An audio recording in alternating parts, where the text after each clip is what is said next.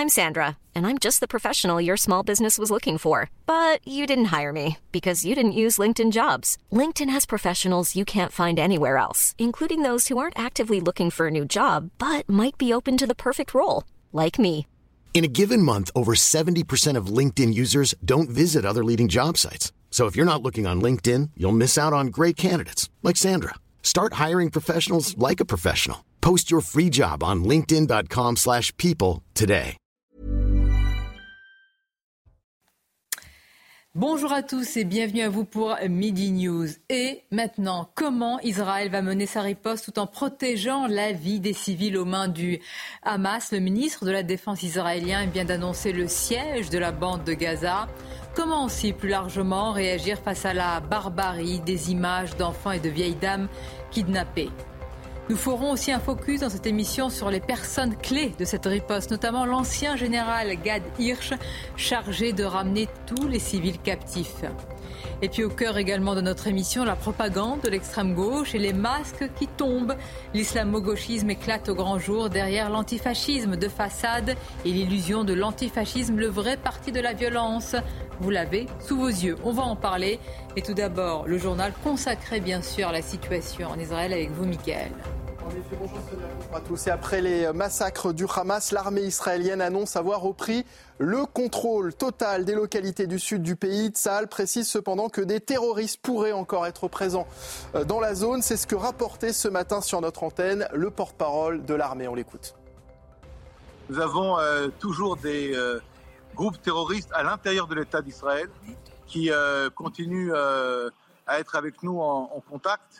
Et nous avons donc d'abord et avant tout un effort de protection et de défense de nos villages et de nos civils en Israël même. Et je rappelle, c'est la première fois depuis 1948 que des terroristes et des ennemis d'Israël sont entrés et ont pénétré en territoire israélien. Donc là, nous sommes en train de nettoyer ces poches d'infiltration de terroristes autour de la bande de Gaza. Et en parallèle, comme vous savez également, des frappes surtout de l'armée de l'air contre des positions et des objectifs du Hamas, Daesh et euh, du djihad islamique qui sont, je le souligne, tous, je dis bien tous, soutenus par euh, la République islamique d'Iran.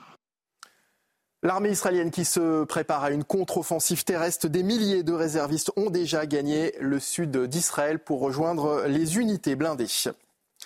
Pendant ce temps, dans les grandes villes du pays, la population afflue massivement dans les centres de collecte de sang où de longues files d'attente sont formées. Plus de 8000 poches de sang ont déjà été récoltées. L'objectif est bien sûr de sauver les nombreux blessés. Écoutez ces Israéliens qui étaient mobilisés tôt ce matin pour donner leur sang. C'est vraiment difficile de faire quoi que ce soit quand la guerre arrive. Je ne suis pas un soldat, je ne peux pas aller me battre. Donc c'est une petite part que je peux faire. C'est important pour moi, surtout que mes amis sont en plein dans la guerre. Donc si mes amis ont besoin de quelque chose et que je peux le faire, alors je le ferai. Pour moi, c'est le strict minimum que je puisse faire pour mon pays parce que je suis vraiment triste de ce qui est en train de se passer ici. Et puis, l'Iran dément avoir participé à l'offensive de ce week-end en Israël. Le porte-parole de la diplomatie iranienne affirme que Téhéran n'intervient pas dans les prises de décision d'autres nations, y compris la Palestine. Ce qui nous emmène à cette question. Le Hamas pouvait-il réellement mener cette opération sans le soutien de l'Iran? L'ancien président François Hollande estime que non. Je vous propose de l'écouter. Le Hamas n'aurait jamais pu faire cette opération Jamais, avec euh, ces armes aussi sophistiquées, avec ces moyens matériels, sans bien sûr les avoir, avoir préparé cette opération depuis longtemps, mais avec le soutien de l'Iran. C'est d'ailleurs intéressant de, voir que l'Iran euh, ne condamne pas du tout l'acte, au contraire. Non, non, ils se disent aux côtés des combattants euh, palestiniens jusqu'à la, la libération. Syrie, parce que nous sommes dans une région, la Syrie et, aussi les Irakiens, en tout cas les chiites irakiens, ne condamnent pas cette opération. La Chine et la Russie restent dans une prudente neutralité, en, l'occurrence de dire il faut avoir de la retenue. Donc on voit bien qu'il y a un mouvement. Et voilà Sonia concernant les dernières euh, informations sur le conflit actuellement sur CNews. Merci à vous Michael et je rajoute à ce que vous venez de, dénoncer qu'il y a en ce moment une alerte roquette, plusieurs roquettes sur plusieurs villes en Israël. Je salue nos invités. Eugénie Bastier, grand reporter au Figaro, bonjour à vous. Arthur de Vatrigan, directeur de la rédaction l'incorrect dont nous allons montrer tout à l'heure la une, car il sera question évidemment de l'extrême gauche et de la France insoumise. Régis Le Sommier, bonjour à vous. Grand reporter, vous êtes directeur de la rédaction euh, d'Omerta et Michael Sadoun, qui est expert hein, en politique nous, nous accompagne et consultant. Bonjour à vous. Je le disais, alerte roquette sur plusieurs villes. Au même moment, le ministre de la Défense israélien annonce le siège de la bande de Gaza. Régis Le Sommier, voilà euh, plus de 48 heures que des terroristes du Hamas sont à l'intérieur de villes, etc., et que pour l'instant, en tous les cas, euh, eh bien, leur extraction n'est pas, pas totalement euh, euh, confirmée et définitive. Bah, c'est enfin l'un des faits majeurs. Il y en a d'autres, hein, mais qui rendent cette crise complètement différente euh, des précédentes. C'est-à-dire que, comme le signalait le porte-parole de l'armée israélienne, depuis depuis le début de l'existence d'Israël, on n'a jamais vu des commandos palestiniens capables justement de tenir le siège dans certains dans certaines villes.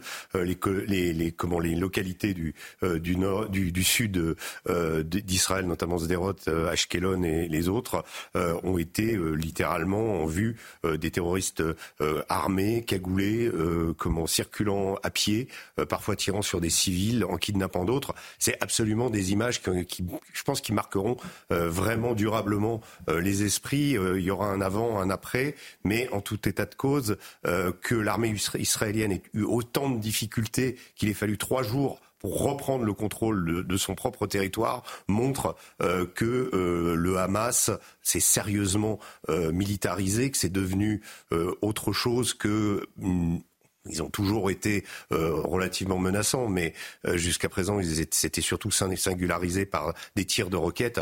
Là, c'est une véritable opération armée d'envergure. Hein.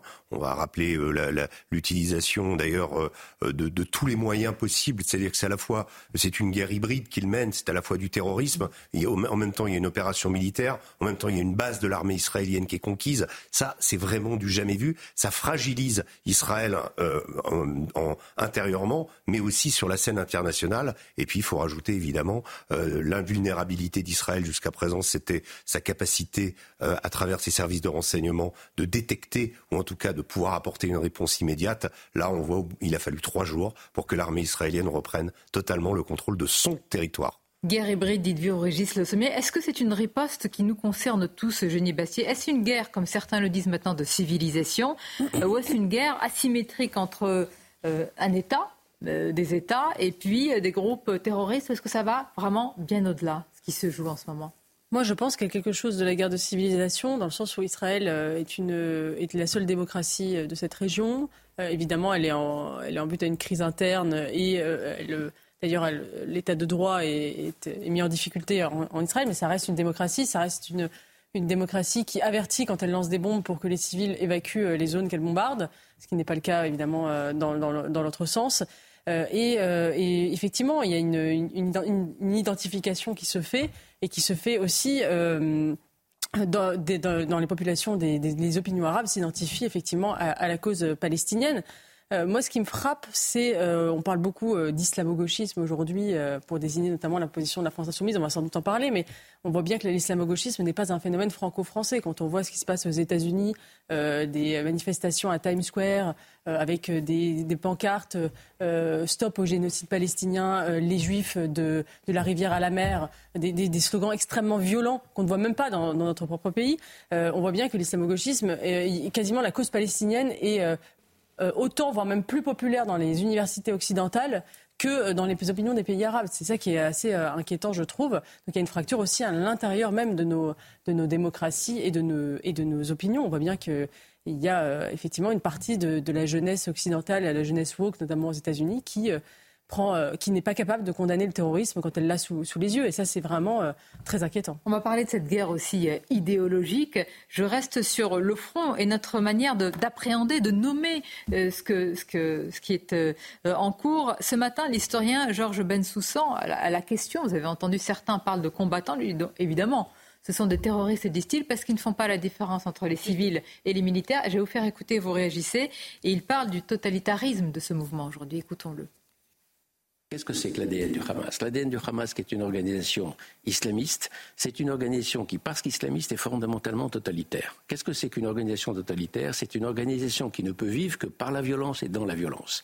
La violence interne contre les siens, La société palestinienne à Gaza est muselée de façon impitoyable et la moindre, la moindre écart de conduite vous vaut des tortures abominables. Bon, souvenez-vous de ces homosexuels balancés du haut des immeubles et autres. Bon, et c'est la guerre à l'extérieur parce que comme tout pouvoir totalitaire, il ne peut survivre que par la violence et la guerre renouvelée. Un totalitarisme. Oui, je pense qu'il faut nommer les choses. Et ce, qu'on, ce, à quoi on assiste, c'est effectivement des actes terroristes qui, ne, qui sortent totalement d'une guerre conventionnelle. Euh, et quand je vois euh, le New York Times qui met en une des militants palestiniens attaquent euh, Israël, militant, le mot militant me paraît un peu faible pour désigner ce qui se passe. Il y a quand même un, euh, moment où il faut nommer les choses, c'est du terrorisme. Bah, c'est du terrorisme, mais il faut pointer aussi ce qui peut se passer, c'est ce qu'on va essayer de faire dans cette émission. Est-ce que dans quelques jours, euh, Michael Sedoun et Arthur de Fatrigan, certains pays qui soutiennent totalement Israël peuvent commencer à dire non mais écoutez, maintenant qu'il y a le siège de Gaza, il faut quand même de la mesure. Cessons l'escalade, on l'a déjà entendu quand même, euh, déjà ce mot, le gouvernement français. Est-ce que cette position d'équilibre comme certains la présentent, est audible. C'est pas une position d'équilibre, c'est ce que justement c'est l'élément de langage de la France insoumise qui dit la position, nous c'est celle du général de Gaulle, de on prend pas parti, c'est l'équilibre. Sauf que quand on a un État contre des terroristes, c'est pas un État contre un État, c'est pas la même chose. Euh, et cette position d'équilibre, malheureusement, elle va faire que euh, grossir pour une raison très simple, c'est que vous avez un changement de population au sein des sociétés occidentales. Pourquoi la France insoumise et une grande partie de l'extrême gauche, euh, lorsqu'il y en a certains qui soutiennent carrément le Hamas, d'autres essaient de minorer au maximum, c'est parce qu'ils ont des voix. pourquoi certains pays prennent des précautions dans, dans la sémantique, c'est parce qu'ils ont peur qu'il y ait un soulèvement chez eux, parce que encore une fois, le conflit israélo-arabe, pour reprendre la phrase de Georges Bensoussan, est pas israélo-palestinien, a été importé aussi sur notre sol. Et lorsque Gérald Darmanin dit on va renforcer, ou je demande au préfet de renforcer euh, la sécurisation des lieux de culte juifs, c'est parce qu'il pense que la menace est réelle, il ne le fait pas juste par, euh, de langage. Donc le drame, il est là, c'est que à partir du moment où vous avez de plus en plus euh, de, populations subsahariennes ou arabo-musulmanes qui sont présentes en nombre dans les sociétés occidentales, bah, les dirigeants les prennent en compte et ça se, ça se traduit par des éléments de langage euh, d'une lâcheté ignoble. Mais je pense qu'ils se trompent parce qu'en fait, en réalité, la cause palestinienne aujourd'hui, elle est effectivement, elle est populaire parmi les opinions arabes, mais elle n'est pas prioritaire. Euh, il y a beaucoup d'opinions arabes aussi qui se, qui délaissent cette question parce que tout simplement il n'y a pas d'espoir. Enfin, en tout cas, il n'y a pas de, le conflit est enfin, est bloqué complètement. Il n'y a pas de solution. la solution à deux États, et on le sait aujourd'hui, est impossible. Euh, et c'est en fait une, je pense que la France Insoumise et Mélenchon, en fait, font une erreur euh, même stratégique. Parce que... Je reste juste encore sur ce qui est en train de se passer sur le terrain, puisque l'urgence, évidemment, ce sont euh, ces personnes captives. D'ailleurs, faut-il parler d'otages? Parce que quand on parle d'otages, c'est-à-dire qu'il y a une monnaie d'échange. c'est une vraie question. Le plus important, ce sont ces images d'horreur, Michael donne ce cortège de, de, barbarie, et qui rend quand même la riposte très très compliqué. Aujourd'hui, on sait combien une vie euh, israélienne, évidemment pour, le, pour, euh, pour ce pays, est, importante et qu'elle n'est pas euh, sacrifiable, si je puis dire. Bien sûr, c'est une doctrine éternelle d'Israël, c'est une vie humaine et sacrée et, on ne laisse personne derrière. Vous savez, à l'armée israélienne, il y a un exercice qui est très significatif de la mentalité là-bas, c'est que quand quelqu'un n'arrive pas à faire l'exercice, on ne le laisse pas derrière, tout le monde doit le porter et finir l'exercice avec lui. Et je pense qu'encore une fois, on est dans ce dilemme aujourd'hui avec des otages de l'autre côté, une riposte qui néanmoins est nécessaire et je pense qu'elle sera brutale et il faut qu'elle soit brutale, évidemment avec les mesures, puisque Benjamin Netanyahou et euh, Eugénie l'a rappelé, avertit toujours avant de lancer des bombardements sur des bâtiments. Et je dirais même que... Oui, mais il y a une complexité aujourd'hui d'une riposte brutale, d'un déluge de feu, quand vous avez des centaines d'otages, probablement dans des souterrains aujourd'hui euh, à Gaza. Comment vous faites? Bien sûr, c'est terrible, avec des centaines de familles qui, à mon avis, n'ont qu'une seule idée en tête, c'est de retrouver... Euh, euh, leurs familles et les êtres aimés qui, sont, qui ont été capturés. bien sûr, mais en même temps, vous savez, je connais aussi des gens à Tel Aviv qui m'envoient des messages en ce moment même j'en ai reçu juste avant le plateau, euh, et qui me disent euh, Oula, là, ça commence à péter très fort. Euh, on entend des choses qui sont dans les miklates, les fameux abris qu'il y a dans tous les appartements, et, et, qui veulent une réponse immédiate et avec beaucoup de, de, force. Je ne sais pas si on peut attendre maintenant cette riposte. Je ne sais pas comment Israël va se débrouiller avec ses otages réellement. Régis Le Sommier, comment ça va se passer quand... Alors on ne sait pas évidemment. Mmh. Euh, on verra tout à l'heure la photo de, du général qui est en charge justement mmh. de, d'une mission, de la mission la plus délicate, c'est-à-dire de ces otages, de ces personnes captives, probablement dans des souterrains aujourd'hui à, à Gaza. Comment mener cette riposte aussi brutale soit-elle tout en préservant la vie de ces femmes, ses enfants? Moi, je dirais que déjà, mener une opération à l'intérieur de Gaza pour l'armée israélienne, c'est déjà très compliqué. Hein. Ça, c'est déjà, il y a, forcément, il y aura des pertes. Euh, ensuite, pouvoir extraire environ 150 otages qui vont euh, nécessairement être utilisés comme bouclier humain. Euh, dans un premier temps. Ensuite, après, il y a la question des négociations possibles. On se rappelle que euh, en 2011, euh, l'échange du soldat Gilad Shalit avait avait été l'effet d'un troc avec 1000 prisonniers palestiniens qui avaient été libérés à l'époque. Donc est-ce qu'on est dans la même configuration ou est-ce que euh, l'exigence de riposte de la société israélienne, et c'est là, on, viendra peut-être tout à l'heure sur la question des divisions à l'intérieur de la société israélienne, mais en, l'occurrence, là, il y a une urgence absolue. Est-ce que la société israélienne qui exige que le Hamas soit détruit, euh, bah, est-ce que c'est pas finalement la priorité, c'est-à-dire aller dans Gaza et neutraliser la totalité du Hamas? Parce que ce n'est pas en faisant... Mais pardonnez-moi, euh, quand vous dites cela, est-ce qu'il n'y a pas aussi, euh, euh, entre le Hamas et la population à Gaza, je ne dis pas toute la population, je dis une partie de la ah, population, des liens tellement étroits que vous ne pouvez pas dissocier euh, finalement. C'est très simple. Le problème de Gaza, c'est que c'est le problème de le problème des Palestiniens en général, c'est que depuis et ça explique aussi pourquoi ils ont décidé de, enfin le Hamas a décidé d'attaquer Israël cette fois-ci. C'est la question finalement, euh, c'est le, le, résultat des accords d'Abraham euh, de 2020, d'août 2020 avec Donald Trump.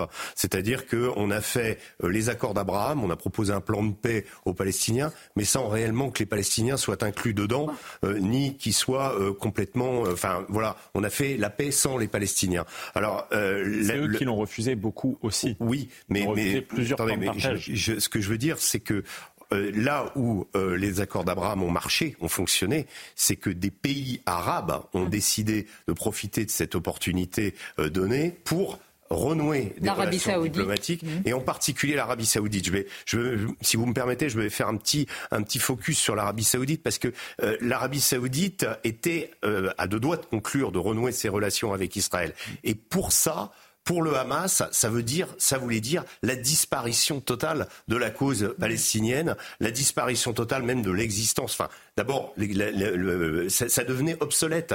À partir du moment, il faut se rappeler que l'Arabie Saoudite a déclenché le choc pétrolier de 1973 en soutien à l'Égypte et à la Syrie qui avaient été battus par Israël. Donc déjà, un cataclysme économique mondial a été déclenché par cette puissance. Ensuite, l'Arabie Saoudite n'a pas, n'a pas euh, reconnu les accords de Camp David. Ou Donc tout cela a été inscrit pour vous. C'est depuis, les, depuis le début des années 2000. Pardonnez-moi, on va, on va simplement écouter. Dans, son commentaire, en tout cas, il y a une exception notable quand même, c'est les Émirats arabes unis. On va en parler. Il y a, la géopolitique. Je vais rester quand même sur l'urgence aussi euh, des, otages, du massacre de cette rêve partie de ce qui s'y est passé avec euh, des parents, un père en l'occurrence, qui, euh, dont on a vu l'extrême détresse hier. Et on va faire un point à chaque fois dans cette émission sur les chiffres, malheureusement, les chiffres qui montrent la terreur, le cortège de barbarie de cette situation avec vous, Simon Guillain. Absolument, Sonia. Trois jours après l'offensive euh, des terroristes du Hamas, l'armée israélienne affirme avoir repris le contrôle total des localités proches de Gaza. Alors, je vais donc vous donner quelques chiffres. Ces dernières 24 heures, quatre vagues de frappes aériennes sur la bande de Gaza ont touché 800 cibles. Et au total, ce sont 1200 cibles qui ont été détruites par l'armée de l'air israélienne depuis le début de cette réponse militaire. Et parmi les bâtiments touchés, eh bien, figure le quartier général militaire du Hamas. Pour ce qui est maintenant des munitions utilisées par les deux camps, eh bien 4400 roquettes et missiles ont été tirés sur Israël depuis le début de l'offensive. Et ce sont 10 000 euh, roquettes utilisées par l'armée israélienne sur Gaza, ainsi que plus de 1000 tonnes de bombes. Pour ce qui est maintenant du dernier bilan qui nous est parvenu, eh bien la guerre a déjà fait plus de 1100 morts. Plus de 700 Israéliens ont été tués et 2150 ont été blessés. Et selon les dernières estimations de Tzal, entre 800 et 1000 terroristes ont pénétré sur les territoires israéliens lors de cette offensive. Et enfin, un tout dernier chiffre, vous en parliez à l'instant, Sonia, le Hamas affirme qu'une centaine d'otages est toujours prisonnière dans la bande de Gaza. Merci à vous, Simon. C'est aussi une volonté de s'attaquer à la jeunesse, hein, de propager une terreur sans nom. De nombreuses familles sont à la recherche de leurs enfants, de leurs proches, ayant participé à cette fête dans le désert de, de, Negev. Regardez ce sujet préparé par, par nos équipes et on en parle juste après.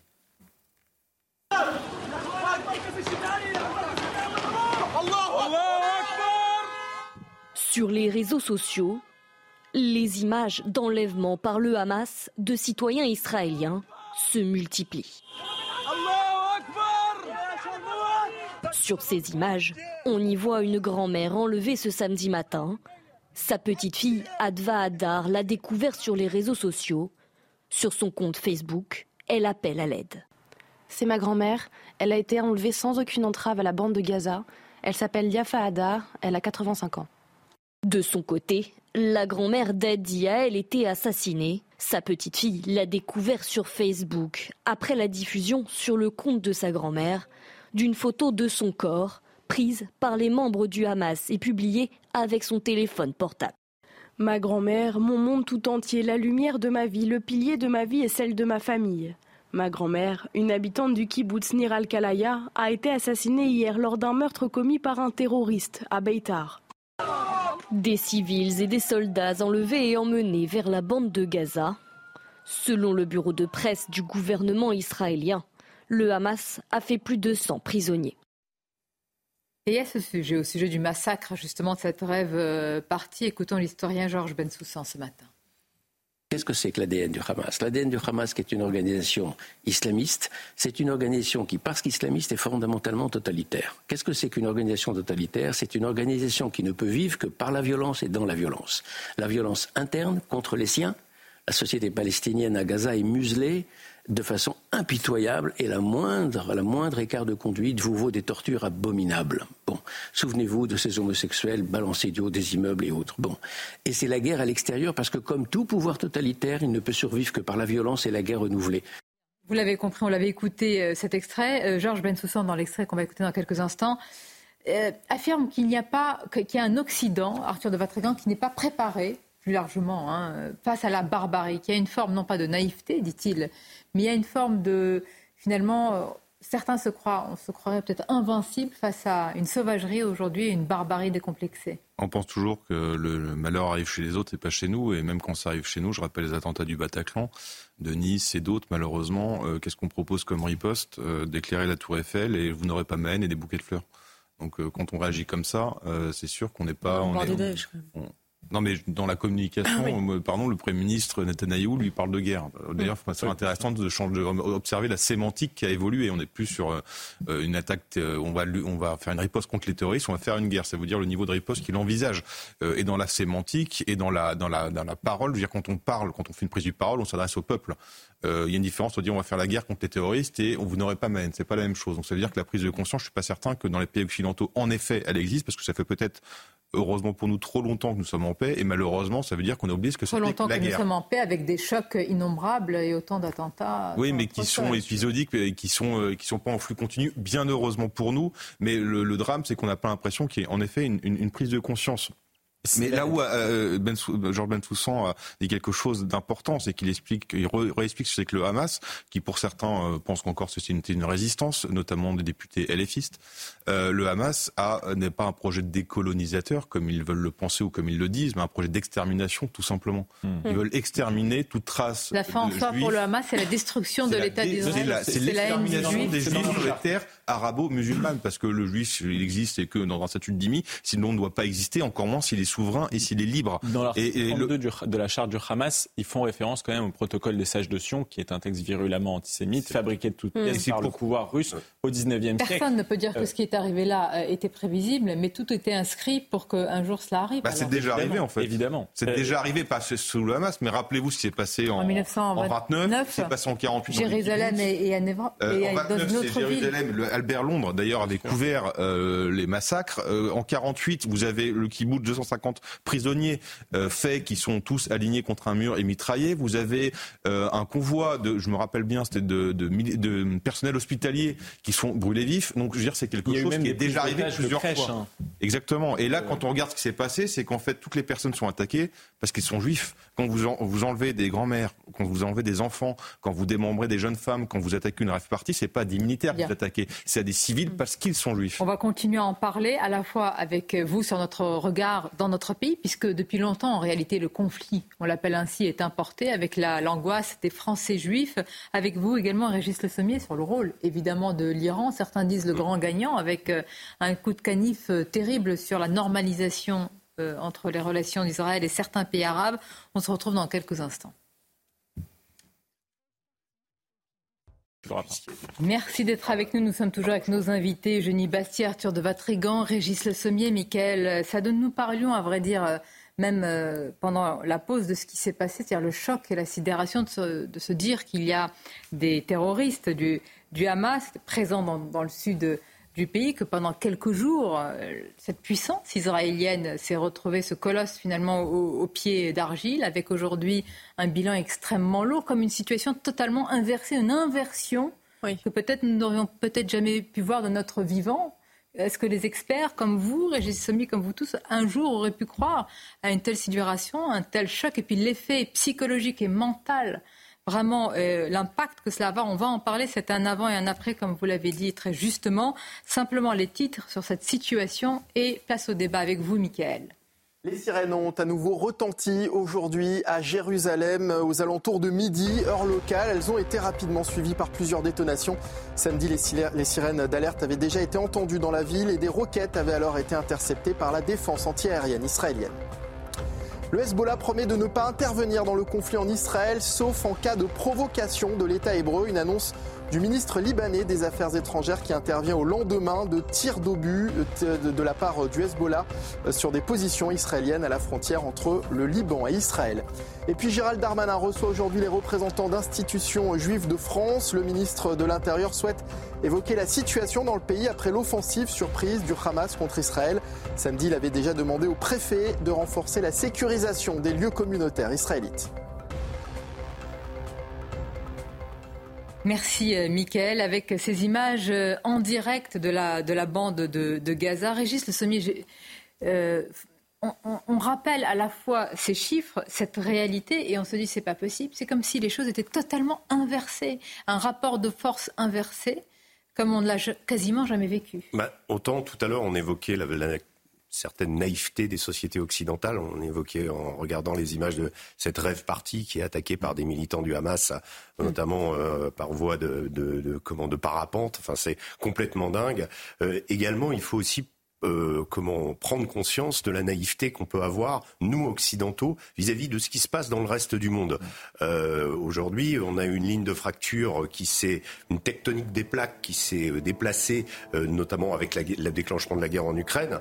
Et cette guerre en Ukraine, elle a provoqué euh, des, des comment des, un effet domino. Un effet domino, et puis un effet de, de euh, je dirais, de, de, de positionnement euh, d'abord euh, du, du, reste du monde par rapport à cette guerre, mais surtout du, du positionnement, moi j'irai plus loin, du reste du monde par rapport à l'Occident. Mm. Euh, on est en train d'assister, on le voit avec la, ce qui s'est passé avec la France en Afrique, on le voit avec ce qui se passe également sur le fait que l'impérium américain, américain euh, dans le monde est aujourd'hui menacé, ou en tout mm. cas n'est plus aussi important et aussi imposant qu'il l'était à une époque, et que on, teste un monde multipolaire qui est en train de se recréer. Et je pense la question, euh, la, décision de la part du Hamas de, de, frapper euh, à ce moment précis, c'est, euh, à mon avis, en attendant, une réponse et un positionnement vis-à-vis des BRICS. Et les BRICS, vous savez, d'abord, l'Inde s'est positionnée en soutenant Israël, mais vous avez donc l'Arabie Saoudite qui a une, une position beaucoup plus ambiguë. vous avez l'Iran qui soutient le Hamas, et tous ces gens-là font partie des BRICS.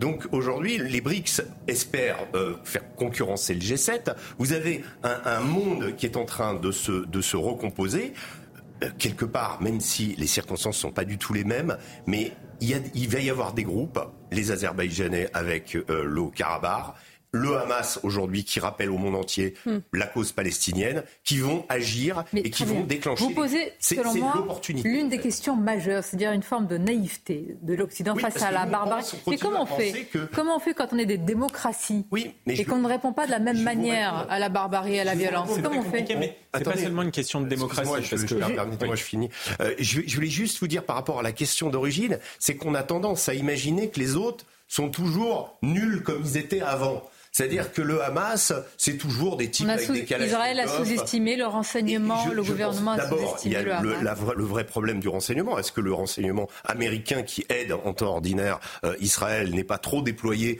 euh, sur l'Ukraine et sur les objectifs russes aujourd'hui et a laissé un petit peu de côté euh, la région et la Méditerranée orientale? Ça, c'est une vraie question. Ensuite, il faut voir qu'au fur, au fur et à mesure des guerres, regardez le Hezbollah par exemple. Le Hezbollah, c'est un, c'est un mouvement qui est devenu un mouvement international. Avant, c'est un mouvement qui, est, qui on l'appelait la résistance. D'ailleurs, il s'appelle la résistance au Liban puisque ils sont euh, les, les, les, chiites libanais, une partie des chrétiens également, euh, les rendent responsables justement du, du, retrait israélien du Liban Sud. Mais le Hezbollah, avec la guerre en Syrie, avec la guerre au Yémen, avec la guerre en Irak, est devenu une, une, une nébuleuse internationale. Que, que le renseignement qui était présenté comme le plus puissant au monde, ou l'un des plus puissants, ne se rende pas compte que ces mouvements terroristes aient évolué, comme vous dites, se sont à la fois militarisés, professionnalisés.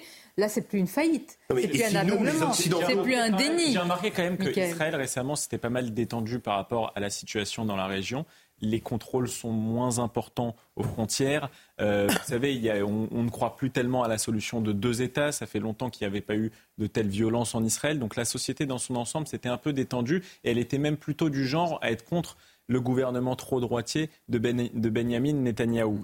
Mais néanmoins, Israël n'est pas naïf. Israël, c'est une société militarisée, c'est un pays jeune qui a une toute autre vigueur que l'Occident. Non mais attendez, comment dire euh, Dans la tête de tous les Israéliens, il y a une précarité existentielle, c'est-à-dire à chaque moment de leur vie. Mais est-ce que malgré tout, euh, on n'a pas, euh, on, le gouvernement, hein, n'a pas sous-estimé quand même aujourd'hui cette haine viscérale, cette volonté de détruire l'État et l'existence même Il a certainement sous-estimé. Ensuite, ah. certainement, l'ennemi bénéficie de la force de l'Iran derrière lui, puisqu'on parle d'une faille informatique qui a été exploitée par l'Iran pour pénétrer dans les frontières. Et puis la troisième chose aussi, c'est qu'il euh, y, y, a certains de mes amis qui sont en Israël et qui me disent il y a une dissension de plus en plus importante entre le pouvoir politique et le pouvoir militaire. La, communication ne se fait plus toujours facilement entre les chefs d'état-major, qui parfois sont politisés dans un certain sens, et le gouvernement israélien. Pardonnez-moi, j'insiste.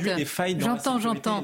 C'est une inversion totale de ce que tout le monde aurait pu imaginer. C'est-à-dire que, mais je ne sais pas, j'insiste de nouveau, vous imaginez, c'est-à-dire que des, des, des terroristes du Hamas qui occupaient le sud euh, euh, il y a quelques années, on aurait dit cela, on dit mais, enfin, mais euh, c'est impossible. Et, d'ailleurs, je, moi, je, continue à penser que je pense que ça nuira à la sympathie de la cause palestinienne in fine, parce que ce qui faisait le ressort de cette sympathie, notamment dans, une partie de la, de, la gauche et de, et, de, gens, d'ailleurs même parmi certains juifs en Israël, même des juifs modérés, c'était que c'était David contre Goliath, le petit contre le gros. Là, quand vous avez des gens, des terroristes qui prennent des enfants, des vieilles dames, qui violent des femmes, la, monstruosité des images, personne au monde ne peut être solidaire de ces images-là. Personne. Et quand, quand, quand Ouya Boutejla, la, présidente du Parti des indigènes de la République en France, compare ça à la résistance française, mais jamais la résistance française n'a assassiné des enfants, n'a pris en otage des, des, des, vieilles dames et des enfants. c'est monstrueux de penser comme ça. Enfin, c'est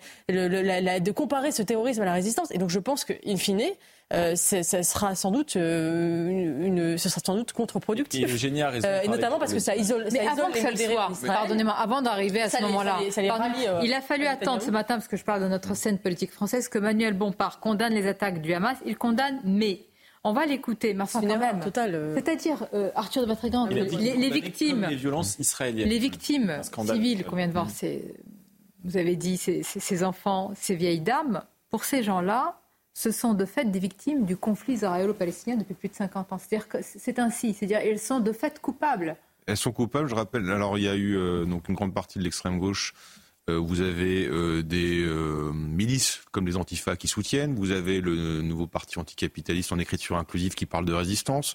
Vous avez l'intellectuel, entre avec tous les guillemets que je mets, Mona Chollet, qui accuse Libération de faire du racisme en mettant la une sur Israël. Vous avez des élus comme deux jours après Thomas Porte qui ce matin, en citant un journaliste israélien, cite, je le cite, la seule façon de rappeler au monde et à Israël le problème, c'est la violence. Donc ça fait deux jours qu'il a les images de jeunes femmes probablement violées, démembrées, exhibées comme trophées, d'enfants pris en otage, de civils tués euh, sans ménagement, et il explique en citant, en se cachant derrière une citation d'un journaliste, que le seul moyen de montrer le problème, c'est la violence. Donc il justifie tout cela, ce qui est tout simplement ignoble. Vous parliez tout à l'heure, Sonia, de est-ce qu'on aurait pu imaginer, est-ce que vous auriez pu imaginer le World Trade Center? Est-ce que vous auriez pu imaginer les attentats de Londres? Est-ce qu'on aurait pu imaginer le Bataclan?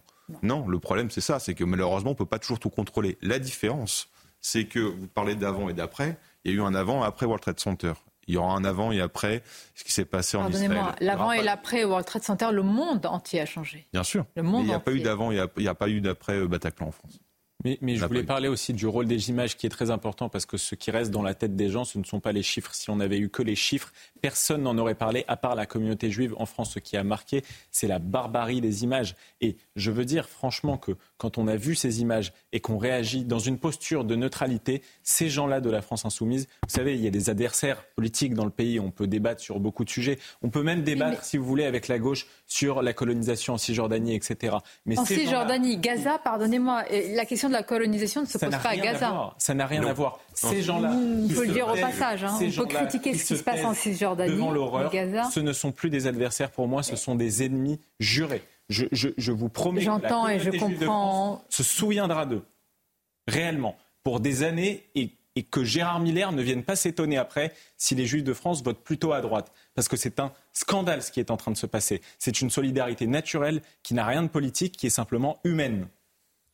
Qu'est-ce qui se cache derrière ça? Parce qu'on entend euh, dire depuis plusieurs heures, c'est du calcul électoral, c'est pour parler. Est-ce qu'il n'y a pas une haine aussi je veux dire, de l'Occident, de la France elle-même. je ne pense pas justement que c'est un calcul électoral. Euh, je, je, je, crois que c'est prêté, euh, c'est prêté euh, du cynisme là où il y a eu de l'idéologie. C'est-à-dire que d'ailleurs, d'ailleurs, ce sera un calcul électoral idiot, parce que de toute façon, les musulmans que, que de, dont Mélenchon veut les votes, ils n'ont personne d'autre pour qui voter que Mélenchon. Ils vont pas voter euh, quelqu'un d'autre. Donc, euh, certes, ils mobilisent, mais ils, est déjà acquis, ils, sont déjà acquis à la cause de Mélenchon. Donc moi, je pense qu'il fait une, erreur stratégique, parce qu'ils sont aveuglés par l'idéologie, une idéologie qui depuis des années euh, se répand dans ces milieux-là, et qui, derrière, en fait, la haine d'Israël, c'est la haine de l'Occident, c'est la haine euh, de la suprématie blanche. Mm. Vous, avez, vous, avez, cité le tweet de, de Mona Chollet, qui est absolument scandaleux, icône du néo-féminisme, qui dit qui, accuse, qui, dit, euh, qui dit à la Libération, vous mettez pas les Palestiniens en une parce qu'ils n'ont pas la bonne couleur Mais rappelez-vous Virginie, euh, Virginie Despentes, qui avait dit sur les frères Kouachi, ils doivent mourir debout, pas à genoux. Je pense que c'est trop généreux avec eux que leur prêter des, des, des intentions électoralistes. Il y a de l'idéologie et de l'aveuglement derrière. Toujours le problème. D'ailleurs, on n'entend pas. Vous avez eu le, le, le, député Aurélien Taché qui avait euh, comment euh, expliqué que euh, quand le Tchétchène avait décapité Samuel Paty, que ces gens-là vivaient dans la misère et que c'était le résultant. Enfin voilà dans, cette idéologie, il y a l'idée de la victimisation permanente et que euh, ces gens sont les, euh, les damnés de l'histoire et que voilà et nous on est du côté d'eux. En, en, gros, c'est une vision très euh, très binaire et qu'ils essayent d'exploiter sur notre territoire. Mais ça n'empêche que on a beau dire tout ce qu'on veut, il y a quand même dans le monde arabe un comment une mobilisation autour de la cause palestinienne. Quelle ait été, il faut rappeler qu'à une époque la cause palestinienne n'était pas du tout incarnée par l'islam euh, en particulier. Il y a Sarah Arafat, qu'on le veuille ou pas, c'était les accords d'Oslo, c'était une partie plus laïque, sécularisée, profane, euh, la, la, la, femme de Yasser Arafat était euh, d'obédience chrétienne. vous aviez le FPLP qui était communiste, et même à l'époque de Georges Ibrahim Abdallah, à l'époque de Carlos, c'était l'extrême gauche, mais l'extrême gauche sous l'emprise de l'idéologie communiste, donc d'une idéologie athée. Et c'était elle qui incarnait donc c'est le et Hamas, qui reprenait. Alors, là, qu'on comprenne tout ce qui a amené cette composante islamiste qui écrase tout. à l'époque. Ah, mais bien sûr. Il avait, bien sûr. Non, mais il pas des papouilles aux nazis à Berlin, il islamisait le conflit euh, en Palestine. Oui, mais je pense. Non, non, les indépendances, il y a eu le nationalisme arabe qui a structuré la lutte contre Israël en nation. C'est Al-Qaïda, c'est Daesh.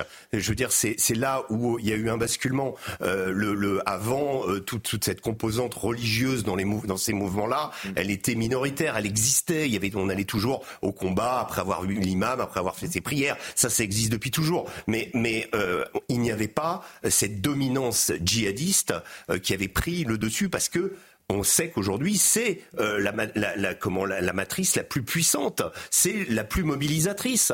Euh, et puis quand on n'a plus d'espoir entre guillemets, parce que beaucoup de Palestiniens n'en ont plus, eh bien euh, bah, on jette parmi le plus Mais l'importation du conflit, l'angoisse, l'inquiétude sourde, même pas sourde aujourd'hui des Français juifs plutôt que la communauté juive de France, on va en parler quand même. Est-ce que ce n'est pas une faillite énorme de devoir protéger aujourd'hui des ressortissants français sur le sol français, à l'intérieur des frontières frontière hexagonale. On va en parler. On va préciser de nouveau les chiffres avec vous, Simon, parce que, quand on parle d'inversion de la situation, je crois que les chiffres, les, images, malheureusement, et les chiffres disent beaucoup. Absolument, Sonia. Trois jours après l'offensive des terroristes du Hamas, eh l'armée israélienne affirme donc avoir repris le contrôle total des localités proches de Gaza. Mais les combats se poursuivent sur place. Une salve de roquettes a été tirée sur Jérusalem ainsi que sur la région de Tel Aviv, dont une grande partie a été interceptée par le système antimissile mis en place par l'armée israélienne. Je vais donc vous donner quelques chiffres. Ces dernières 24 heures, quatre vagues de frappes euh, aériennes sur la bande de Gaza ont touché 800 cibles.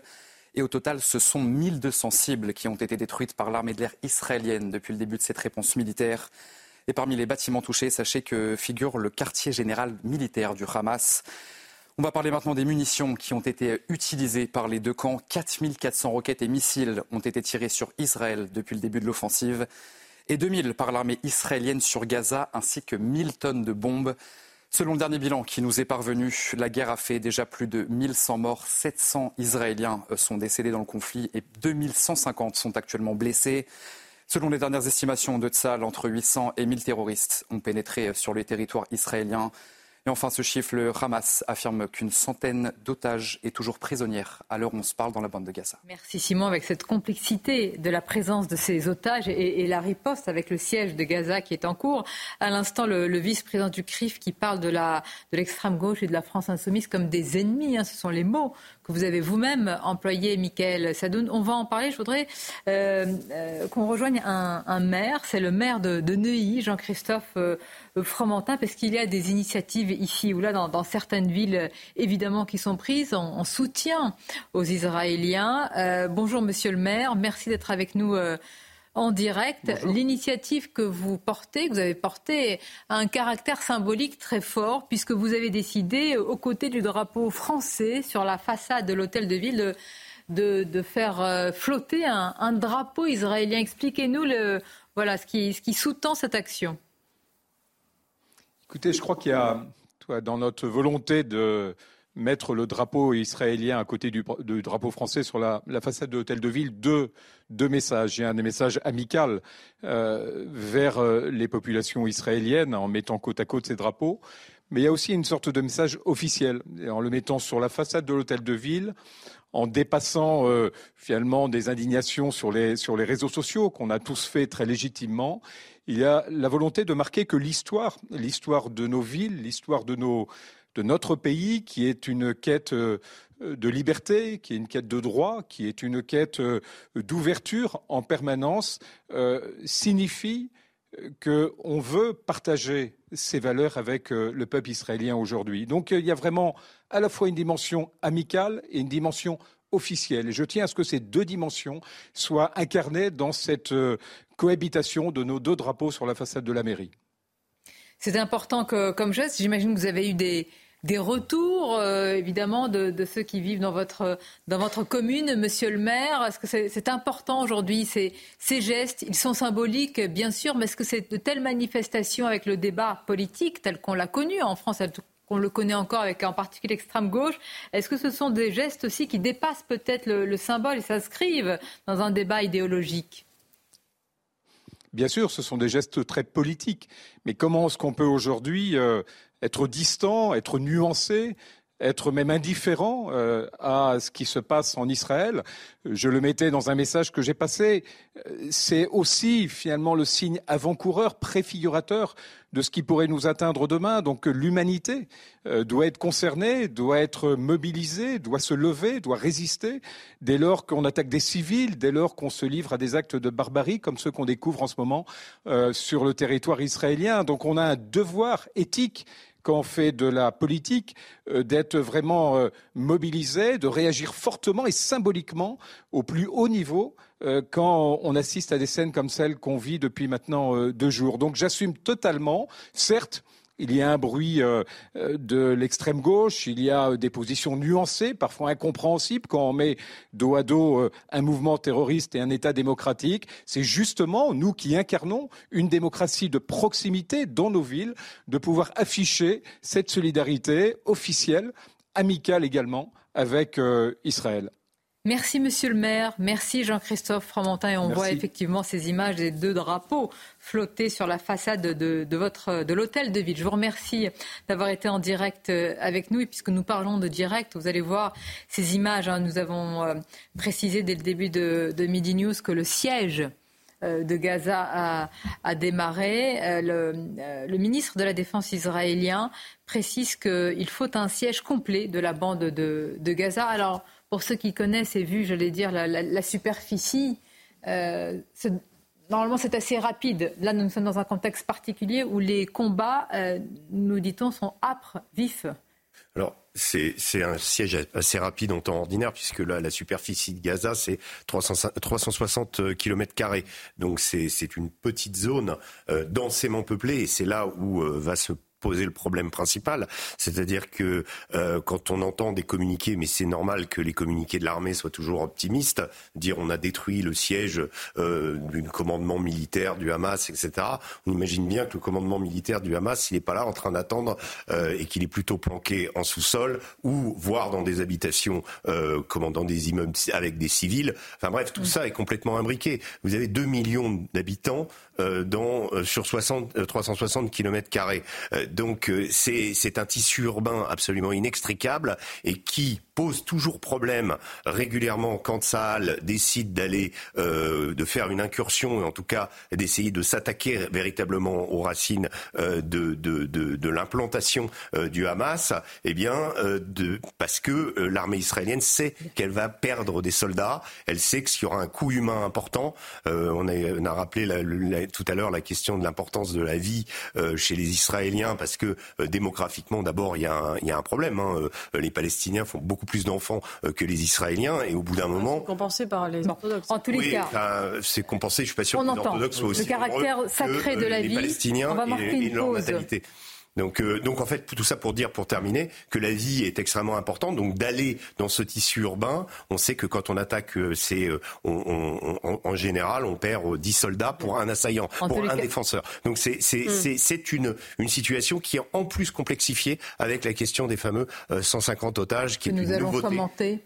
pris par le Hamas cette fois-ci. Que nous allons commenter ensemble avec ces événements en direct. Vous le voyez, ces images du siège de de Gaza. Et puis je vous ferai réagir parce qu'on nous venons d'écouter le maire de Neuilly qui a donc euh, euh, installé ce drapeau israélien. Je pose la question dans d'autres villes, euh, dans d'autres quartiers et dans d'autres villes, si ce drapeau en France hein, avait été installé, quelle, quelle, serait la réaction selon vous?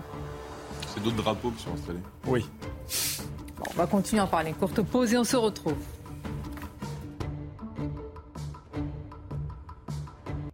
Merci d'être euh, avec nous et on démarre sa deuxième partie avec ces images en direct de la bande de Gaza avec le ministre de la Défense israélien qui annonce un siège total sur cette petite surface, cette sorte de, langue de terre. Quelles conséquences avec toujours euh, évidemment ces, ces, otages, ces personnes captives aux mains du Hamas? On va en parler, mais tout d'abord, le journal. Rebonjour à vous, euh, Mickaël. Rebonjour Sonia, bonjour à tous. Et à la une de l'actualité, l'effroi et la colère en Israël après l'offensive menée ce week-end par le Hamas. Sur, les, euh, sur place, les habitants sont terrorisés et restent bien sûr traumatisés par les images des otages enlevés par les terroristes. Écoutez cet habitant de Tel Aviv interrogé sur notre antenne. Qui, qui, monte en fait. On pensait avoir atteint euh, le, haut de l'anxiété euh, samedi. ça continue. Savoir que euh, il y a la guerre qui est là, qui arrive, euh, qui va être longue, euh, dure. Il y aura de grandes difficultés on a on a peur pour ça. On a peur pour. on pense souvent et on en fait presque des cauchemars de ce qui peut arriver à à ces otages. On a peur pour eux. ça doit être terrible. L'écrivain et historien Georges Bensoussan était euh, l'invité de CNews et Europe 1. Il a notamment dénoncé l'attitude de plusieurs élus d'extrême gauche face à la situation en Israël, une situation qui marque selon lui un véritable tournant dans le conflit israélo-palestinien. On l'écoute. Que ce soit un tournant, c'est une évidence parce que ça a été dit et redit et c'est vrai depuis 48 heures. C'est la première fois depuis 1948 que le combat a lieu sur le sol israélien. Les, gens du Hamas sont introduits jusqu'à 25 km à l'intérieur du territoire. les précédents conflits, la guerre des six jours, la guerre de Kippour, etc., ont lieu en territoire extérieur. Ça n'est pas du tout la même chose. Et les précédents conflits, euh, six jours comme Kippour par exemple, qui a fait 2600 morts, ont tué à 95% des militaires. Ici, ce sont des victimes en masse, 700 morts. 700 morts en moins de 36 heures, c'est plus que le bilan de la guerre des six jours. Fait que la sauvagerie la plus extrême, qui n'est plus du politique, qui n'est plus de la guerre classique, la sauvagerie, se déroule sur ce territoire-là, ça interroge forcément les Israéliens sur quelle coexistence possible, quelle cohabitation possible, comment ensuite vivre avec ses voisins qui sont là pour l'éternité, et puis Emmanuel Macron attendu aujourd'hui en, Allemagne. Le président de la République doit rencontrer aujourd'hui son homologue allemand à Hambourg. Florian Tardy, vous suivez ce déplacement euh, pour CNews, un déplacement dont l'enjeu était officiellement de relancer nos, relations avec ce, ce, partenaire stratégique, sauf que ce qui se passe en Israël, euh, Florian, vient forcément tout bousculer. Oui, l'attaque du Hamas est venue percuter l'agenda du président de la République. Emmanuel Macron a passé son week-end à appeler une partie des dirigeants de la planète, les premiers euh, concernés par ce qui se passe en Israël, à savoir Isaac Herzog, Benjamin Netanyahu ou encore Mahmoud Abbas, le président euh, de l'autorité palestinienne, à qui il a demandé de condamner fermement euh, ces attaques du Hamas. Des échanges qui vont se poursuivre aujourd'hui, cette fois-ci à Hambourg, avec le chancelier allemand Olaf Scholz.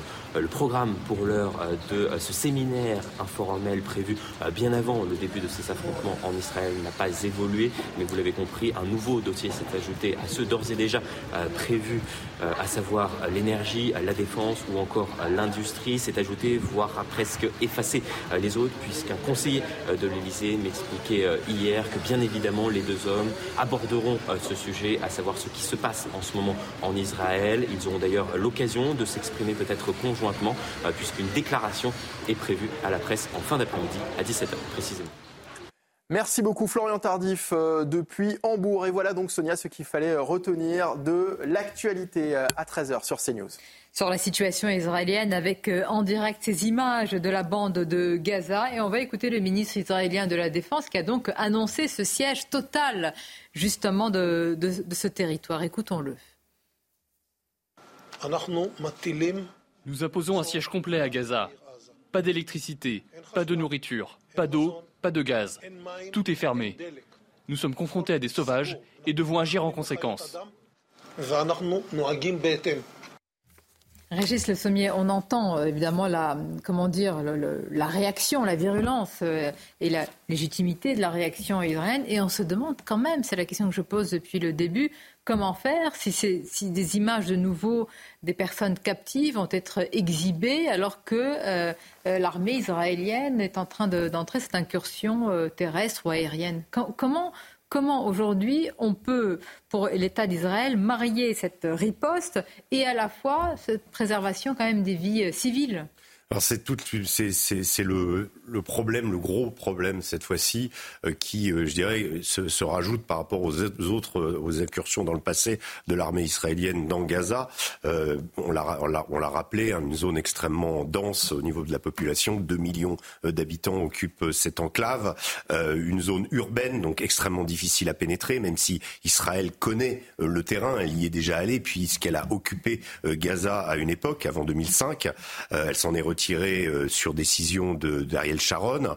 Euh, je dirais qu'aujourd'hui, le, problème va être euh, établir le blocus, c'est une chose.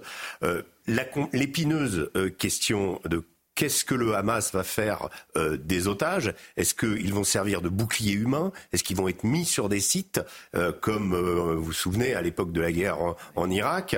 Et puis j'ajouterai une chose, c'est que il y a d'autres acteurs derrière le Hamas qui se sont empressés de soutenir son action, qui sont l'Iran et le Hezbollah. Le Hezbollah n'est pas vraiment entré en, jeu. Il s'est contenté de son, sa rhétorique habituelle soutenant l'action du Hamas, mais il a euh, il a donc frappé quelques objectifs, mais il a fait un service minimum si Israël rentre dans Gaza et si ou si le blocus se, prolonge ou en tout cas et que euh, la situation humanitaire se dégrade parce que le, Hamas va jouer évidemment là-dessus euh, pour essayer de sensibiliser le monde à sa cause en disant regardez euh, nous sommes peut-être des barbares entre guillemets regardez ce que font les Israéliens en retour et vous pouvez avoir une déstabilisation d'Israël à ce moment-là avec le Hezbollah sur sa frontière nord. Et là c'est vraiment problématique parce parce que aujourd'hui, si on, on, a, on, a, on a été surpris par l'ampleur de, par l'audace du Hamas, on a été surpris par sa capacité de mobilisation, sa capacité de frapper euh, avec 8000 euh, militants terroristes euh, pénétrant sur le, sur le territoire Israël. Contre, donc on peut s'imaginer que le Hezbollah, avec son envergure internationale, avec son expérience, l'expérience qu'il a acquis au Yémen, en Syrie, en Irak, que le Hezbollah est une puissance absolument formidable aujourd'hui, évidemment totalement inféodée à l'Iran, et que qu'est-ce qui va se passer? Donc les équilibres, en fait, ce qui la riposte israélienne va conditionner aussi beaucoup euh, d'autres aspects. Et euh, on a vu que Israël était vulnérable. Euh, Israël est vulnérable au niveau de sa frontière. Israël est vulnérable aussi au niveau des frappes. Euh, le fameux dôme, de fer, bon, il a été quand même perforé à plusieurs endroits. Euh, les aéroports ont été menacés, l'aéroport de Tel Aviv en particulier. Donc euh, il y a eu quand même, en préambule de cette, de cette incursion, 5000 euh, comment, frappes qui ont été effectuées. Une bonne partie ont été évidemment déjouées par ce fameux dôme de... Mais on, on est dans une situation où il y a encore péril. C'est-à-dire on n'est pas avec un Israël très fort, on est avec une société qui est sous choc, qui se dit euh, qu'est-ce qui m'est arrivé? Et, autour de ça, eh bien, il y a quand même pas mal d'acteurs qui attendent de jouer leur partition. Alors après, il y a les grands équilibres internationaux. On a évoqué la question des BRICS tout à l'heure, la Russie, la Chine, les États-Unis. Euh, il est forcément tout ça se, jouera avec des sponsors des différents. Euh, Restons euh, encore un moment sur le siège de la bande de Gaza. Je voudrais vous montrer cette photo.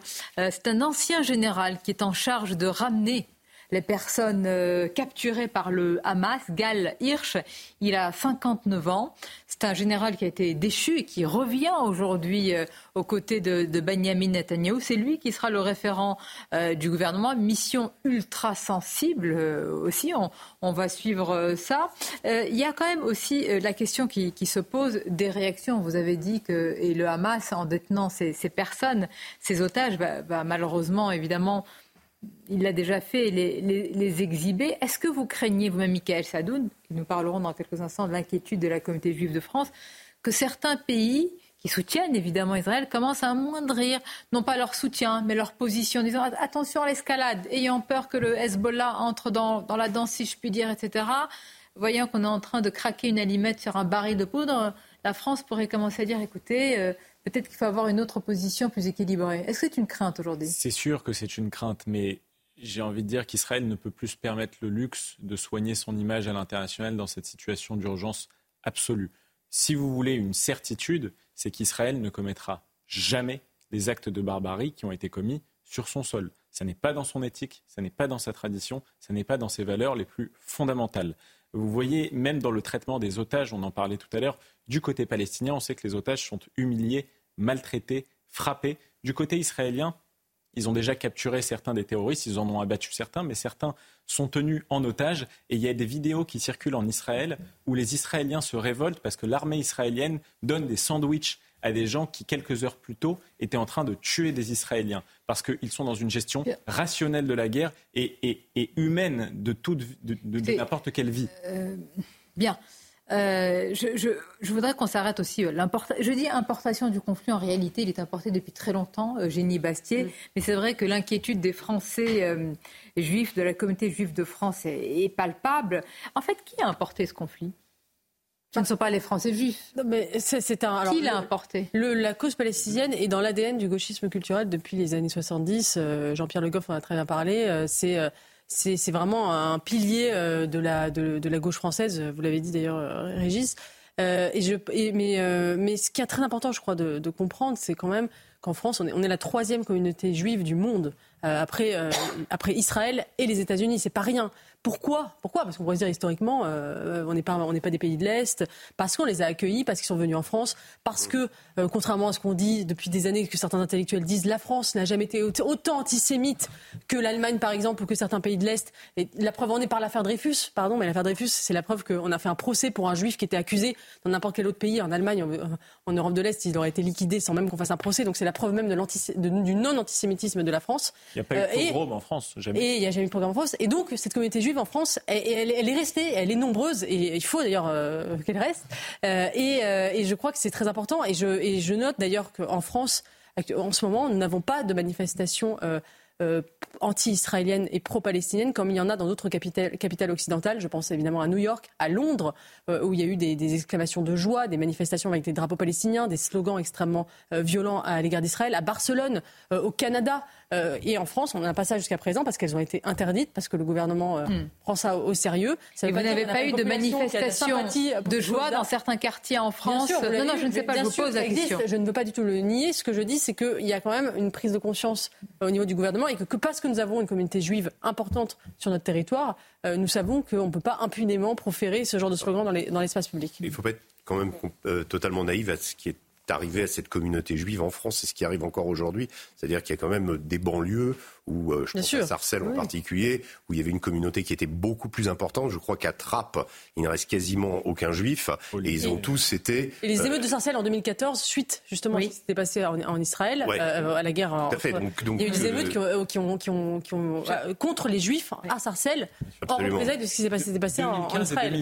Et 2016 sont les plus grandes années d'Alia euh, c'est-à-dire de, monter vers Israël. L'alias, c'est littéralement la montée, mais littéralement le départ vers Israël. C'est les plus grandes années de départ des Juifs de France. Il y a 1% de la communauté juive de France, par exemple, qui est partie de la France en 2015, notamment à cause des attentats, à cause du contexte d'Israël. Et je, veux franchement dire aujourd'hui que la communauté juive de France, je pense pouvoir parler euh, au, au nom de beaucoup d'entre eux, fait confiance à Gérald Darmanin pour assurer sa sécurité. Il y a ce matin des insultes antisémites qui ont été proférées devant des synagogues. Vous parliez qui a importé ce conflit?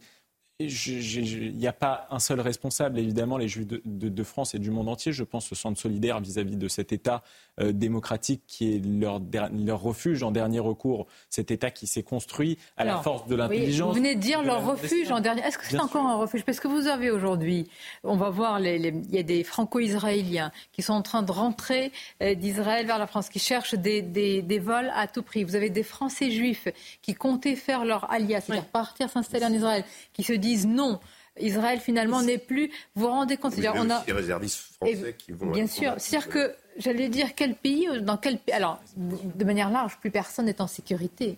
Malheureusement avec les attentats, tout ce qui se passe dans un monde de grande violence, mais encore plus. Oui, mais c'est la fin effectivement d'une peut-être d'un mythe. Oui, d'un mythe. L'idée que les, Isra les vont être plus en sécurité en Israël qu'en France, euh, parce qu'effectivement, il y avait cet État euh, israélien extrêmement euh, puissant et qui, qui, avait la protection de ses citoyens, qui la mettait par-dessus tout, effectivement, une gestion du risque terroriste. C'est vrai que c'est un mythe qui, éclate en, morceaux avec ces, attaques et qui, effectivement, on voit aujourd'hui que oui, non, les, les, les, Juifs ne sont pas plus en sécurité en Israël qu'en France. Mais vous savez, il y a plusieurs types d'importations parce que Évidemment, il y a une solidarité des Juifs vis-à-vis d'Israël, et ça ne date pas d'hier. Vous savez, Gainsbourg, déjà à l'époque de la guerre de 67, avait fait le sable et le soldat pour manifester sa solidarité vis-à-vis mm. d'Israël. Herbert Pagani est une autre figure qui a souvent manifesté sa, solidarité, et il y en a d'autres. Mais c'est toujours, comment dire, c'est une importation par l'amour de son pays. De l'autre côté, quand il y a une importation et quand il y a une solidarité des populations arabo-musulmanes de France vis-à-vis des Palestiniens, ça n'est jamais ça n'est jamais une importation par l'amour, c'est une importation par, qui se manifeste systématiquement par la haine des juifs. Donc Évidemment, il y a une importation, il y a des conflits communautaires, il y a des identifications à certaines forces, à certaines valeurs. Mais d'un côté, c'est toujours pour l'amour. Mais ce que je veux comprendre aujourd'hui, est-ce que pour vous, que vous dites, euh, euh, bien sûr, confiance, le ministre de l'Intérieur, euh, je suppose, fait tout ce qu'il peut, tout ce qu'il a, il déploie tous les moyens possibles. Est-ce que ce n'est pas une faillite quand même? Que nous, que nous devions protéger ces, ces Français juifs. Je parle d'un point de vue euh, idéologique, symbolique. Oui, c'est une faillite. Rappelez-vous, vous receviez l'historien Georges Bentoussan ce matin. Il s'est fait connaître avec, euh, en coécrivant avec d'autres, les territoires perdus de la République. Les territoires perdus de la République, il les a écrits début 2000, après la seconde intifada. Parce que justement, il y avait eu des, euh, des conséquences directes sur ces territoires perdus de la République. Or, j'ai pas l'impression que les territoires perdus de la République ont été récupérés par la République. de quoi il avait été qualifié, d'islamophobe, de crypto-fasciste. Oui, crypto-fasciste, islamo... Alors, l'islamophobie, ça n'existait pas encore, mais ils avaient trouvé plein de noms pour désigner la, la, même chose. Euh, j'ai pas l'impression que ces territoires ont été récupérés, mais j'ai même l'impression, au contraire, qu'ils ont été même agrandis et qu'ils ont reçu depuis des soutiens euh, d'officiels. des soutiens de la presse, des soutiens d'élus, des soutiens d'associations, qui aujourd'hui font encore parler, euh, parler d'eux. Et c'est ça qui, qui est assez effrayant. Mais je pense qu'il y a une naïveté, une inconscience et peut-être même de la bêtise de nos dirigeants, et je ne parle pas que des dirigeants français, euh, parce qu'ils n'ont pas envisagé que le bouleversement démographique que toutes les sociétés occidentales, en tout cas européennes, connaissent, euh, n'aurait pas de répercussions politiques. Et Or, on constate qu'il y a des répercussions politiques directement parce que, encore une fois, euh, les populations arabo-musulmanes en France, qui sont françaises, n'ont pas de lien charnel avec les Palestiniens. Et pourtant, ils ont une réaction qui est équivalente. Pourquoi? Parce que je pense que la question qu'on peut Alors, pas tous, la question... on ne va pas essentialiser, parce que sinon... voilà. Ceux qui réagissent, c'est ceux qui sont dans le dans l'invective, parce que je pense que la question... Aujourd'hui, tout simplement, en fait, on peut pas... Euh, le prétexte de l'antisionisme, il ne marche plus alors, euh, c'est le débat qu'on va mener. Antisionisme, antisémitisme. NPA, pardon, le NPA avec qui euh, la France insoumise envisage une liste euh, commune aux européennes. Enfin, on est.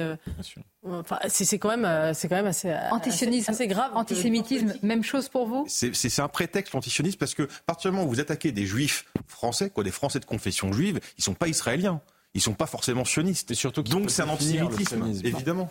Les chiffres avec vous, euh, Simon Guillain, et on reprend notre débat sur ce sujet extrêmement sensible, on le sait.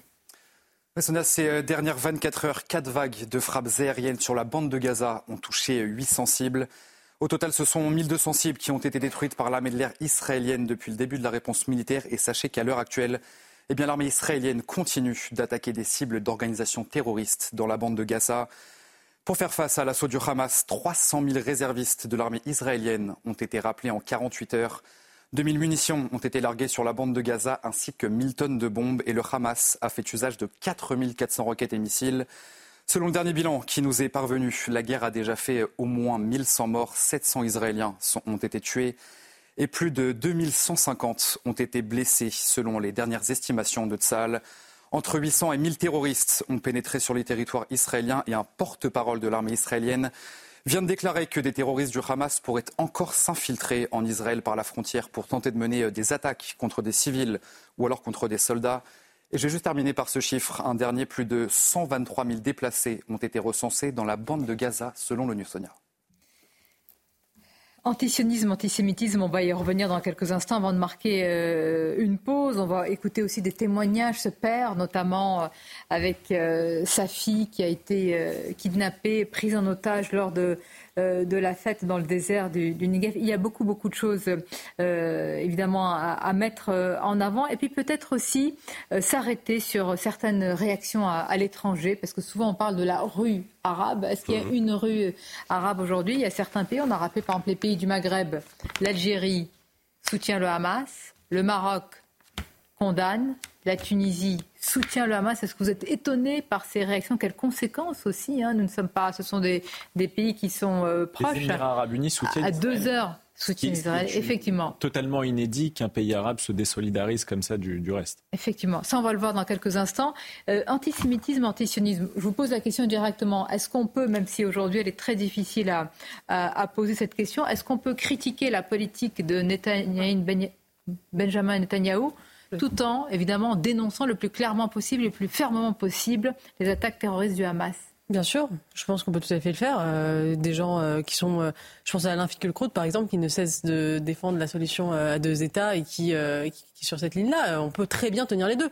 Mais l'antisionisme, si c'est la négation de l'État d'Israël et l'idée que l'État d'Israël ne devrait pas exister et devrait être rayé de la carte, oui, ça s'apparente à de l'antisémitisme. Oui, je le pense, parce que ça, ça estime, ça, implique la destruction euh, d'un État et d'un peuple. Donc oui, si, si l'antisionisme signifie ça, et c'est ce qu'il signifie par exemple dans la tête euh, du Nouria Boutejla ou de certains militants euh, indigénistes, oui, ça s'assimile à de l'antisémitisme. Moi, je pense que la politique de Benjamin Netanyahu, elle est éminemment critiquable. D'ailleurs, elle l'est par beaucoup d'Israéliens aujourd'hui.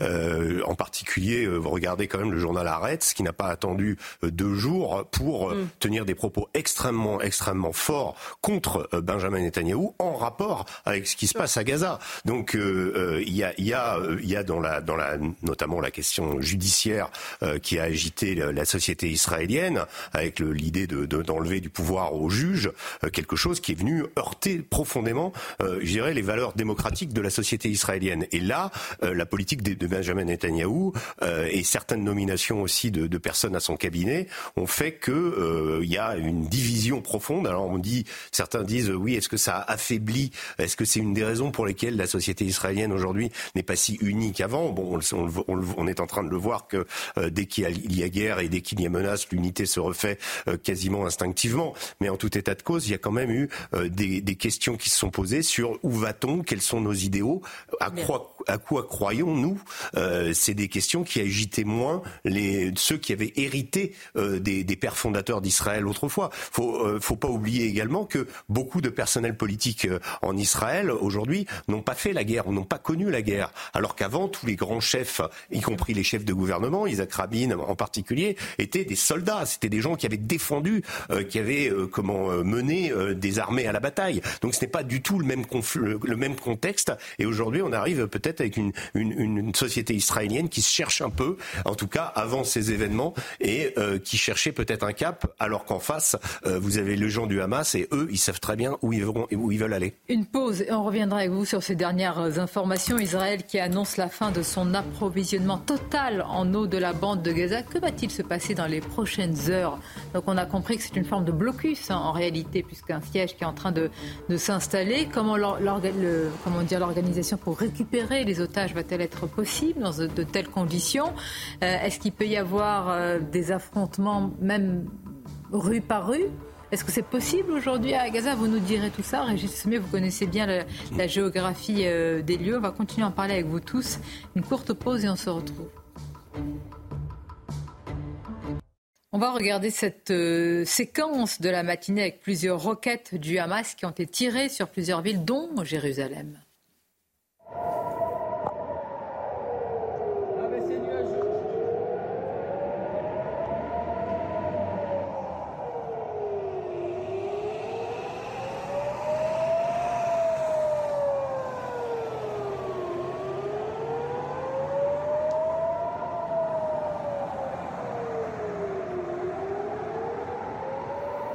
Et au même moment, hein, quand ces images ont été tournées, le siège de, Gaza avait euh, débuté. On va en parler. Tout d'abord, les titres sur cette situation avec vous, Michael.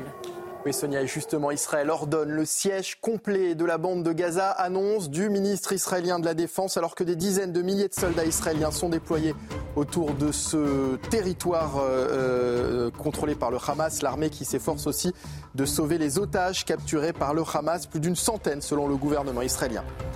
Gérald Darmanin reçoit euh, aujourd'hui les représentants des institutions juives de France. Le ministre de l'Intérieur souhaite évoquer la situation dans le pays après l'offensive surprise du Hamas contre Israël samedi. Il avait déjà demandé au préfet de renforcer la sécurisation des lieux communautaires israélites. Et puis une minute de silence observée aux Nations Unies à Genève à la demande de la représentante des États-Unis. Le Conseil des droits de l'homme a rendu hommage aux victimes innocentes en Israël et à Gaza. Des vies innocentes perdues résultant des attaques du Hamas, a déclaré l'ambassadrice à l'ouverture de la séance. Merci à vous, Michael. Et on est avec notre euh, journaliste, reporter sur place, euh, Régine Delfour. Je voudrais préciser que Régine est à environ... Euh, euh, pour pas donner trop de précision à l'antenne, quelques kilomètres hein, euh, du lieu de la rêve partie et à, une dizaine de kilomètres de, la bande de, Gaza. Euh, Régine Delfoy, avec toutes les précautions évidemment hein, qui, vous entourent, décrivez-nous comment vous êtes arrivé, la situation sur place.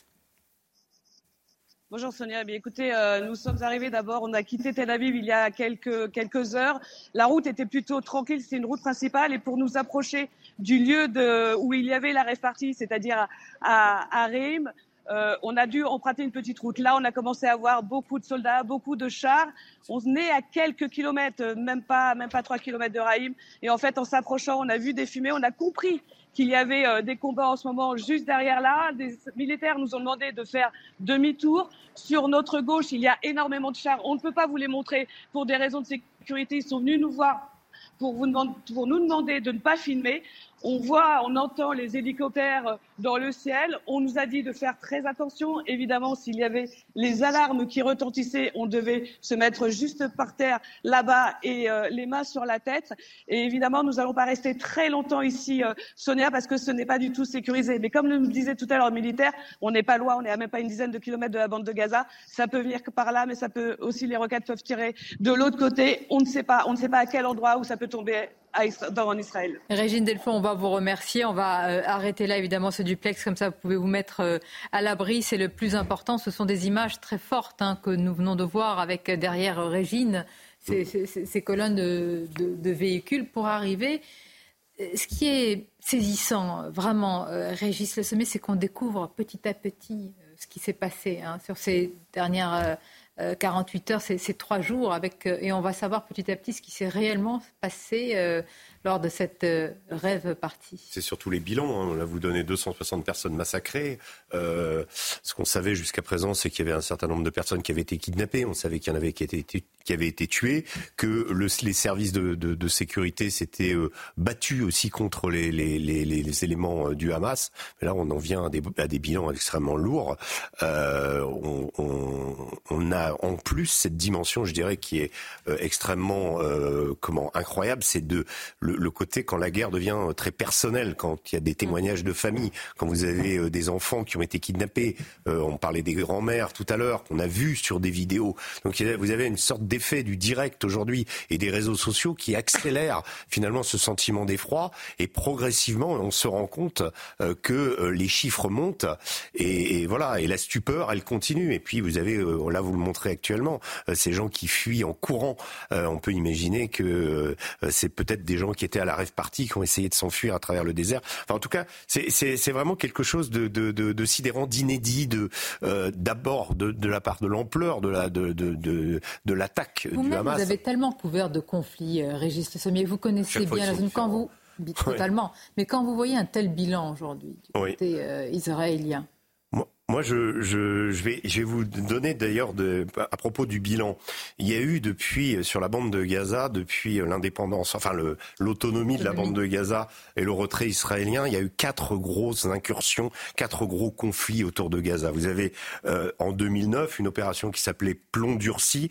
Il y avait eu, et pour vous donner la question du, du bilan, euh, 1700 morts palestiniens et 10, 10 Israéliens qui avaient été tués à l'époque. En 2012, l'opération s'appelait Pilier de défense, 170 Palestiniens tués, 6 Israéliens tués. Euh, et en 2014, alors celle-là, c'est peut-être l'une des, des pires, enfin l'un des pires conflits qu'il y ait eu jusqu'à présent. Euh, l'opération s'appelait Bordure protectrice, et à l'époque, donc 2500, 2251 Palestiniens avaient été tués, 74 Israéliens. Euh, toujours cette même proportion qui est inversée, on l'a, on l'a dit cette fois-ci. Et par rapport au blocus de Gaza en 2014, 55 000 maisons à, Gaza avaient été touchées et 17 000 avaient été détruites. Donc on peut imaginer que on va vers une guerre terrible. Euh, 2021, on avait eu aussi une intervention. L'opération s'appelait à l'époque Gardien des murs. 232 Palestiniens tués, 12 Israéliens. Et là, on arrive à une, une situation où encore aujourd'hui malgré les frappes, euh, il y a toujours euh, une proportion de deux tiers d'Israéliens tués par rapport à un tiers de Palestiniens. Je, sais que c'est des calculs sordides, mais ça, dit qu'on est dans une configuration nouvelle, on est dans une configuration euh, d'une guerre qui risque. mais pardonnez-moi, quand on est quand on est dans une guerre, c'est qu'on a face à soi aussi. Là, c'est totalement asymétrique.